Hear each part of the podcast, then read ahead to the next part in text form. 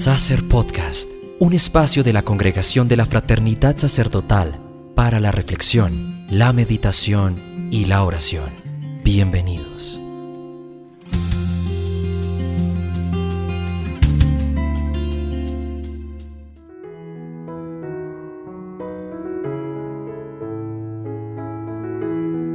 Hace poco alguien me decía, Padre, entusiasmarse es fácil, perseverar es difícil.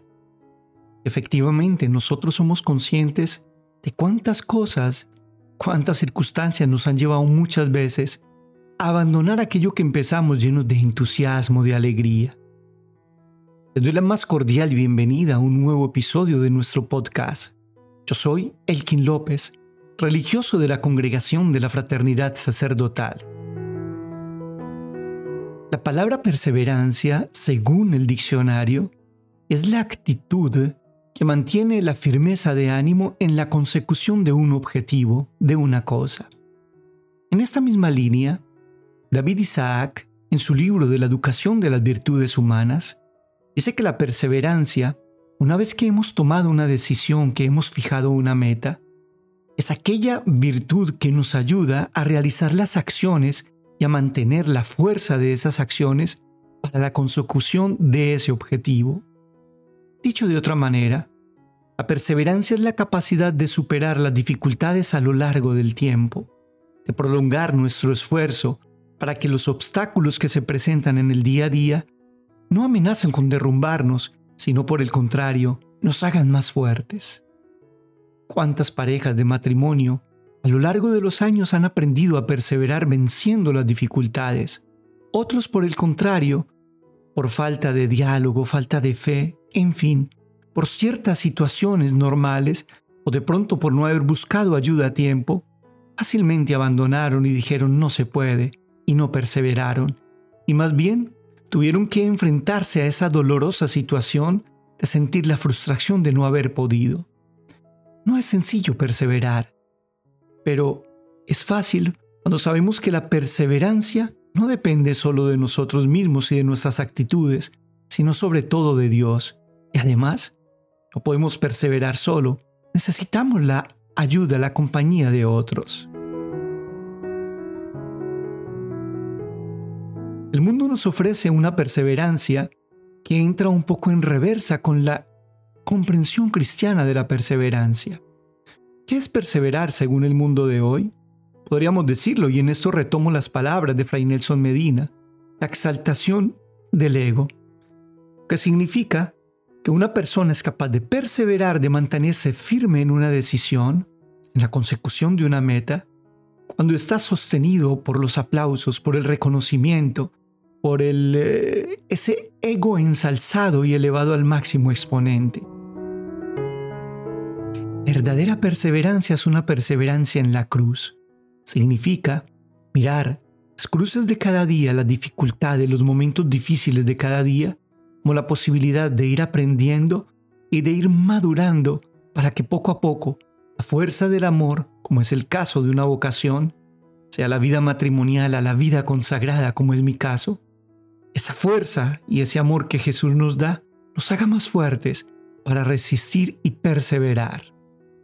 Yo quisiera leerles a continuación solo un trozo que encontré en uno de los consejos espirituales del Padre Eugenio Prevó.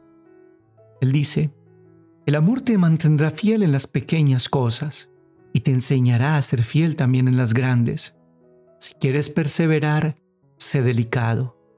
No puedes esperar alcanzar la meta, llegar a la perfección del amor, sin haber pasado en el día a día aceptando con humildad las pequeñas cruces. Ahí está la clave. Purificar las motivaciones. Si que lo que nos mueve a, a perseverar es simplemente el reconocimiento, no significa tampoco que no necesitemos el estímulo. Claro está, todos necesitamos esos pequeños estímulos de la vida para avanzar. No podemos quedarnos ahí, no hay que darles el valor absoluto. Es necesario también aprender a madurar y muchas veces, ¿por qué digo esto? A veces en que nos desanimamos, que alguien pierde esta batalla, pierde esa carrera para lograr una meta, es porque siente que da mucho y que la otra persona no responden como debería. Es difícil perseverar porque hay una distancia y a veces muy grande entre ese esfuerzo inicial y el resultado que esperamos. Cuando ese resultado o esa meta se ve confusa, no es clara, difícilmente podemos perseverar. Por el contrario, a pesar de la lejanía en el tiempo de esa meta, tenemos claro lo que va a pasar, perseveramos esperando. Por ejemplo, un campesino. Hay semillas que tardan mucho tiempo en dar fruto.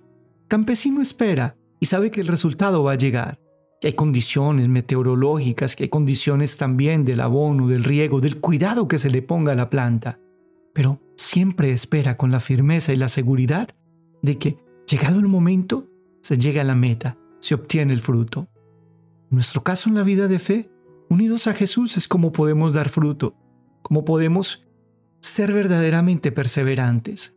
Lo dice el Evangelio, el mismo Jesús. Permaneced en mí, permaneced en mi amor para que podáis dar mucho fruto. Esa es la clave. Hay que confundir entonces perseverancia con terquedad o perseverancia con rutina. Una persona terca no es la que permanece, es la que más bien cabeza dura no es capaz de mirar los atajos por donde hay que buscar el camino para vencer los obstáculos y llegar a la meta. La rutina, en el caso de aquellos que han caído en ella, genera una tristeza, como un sinsentido de las cosas, un automatismo donde hacemos las cosas y no le encontramos gusto. Mucho cuidado en la vida de pareja, en la vida de fe con la rutina. Siempre hay que estar alimentando el día a día para perseverar con esos pequeños detalles. Pues démosle gracias a Dios y que esta perseverancia de la cruz nos ayude a ustedes y a mí a que ese esfuerzo inicial, ese entusiasmo, se mantenga, sea mesurado y podamos llegar a la meta que Dios ha trazado para nosotros. Ha sido una gran alegría acompañarlos. Viva Jesús hasta pronto.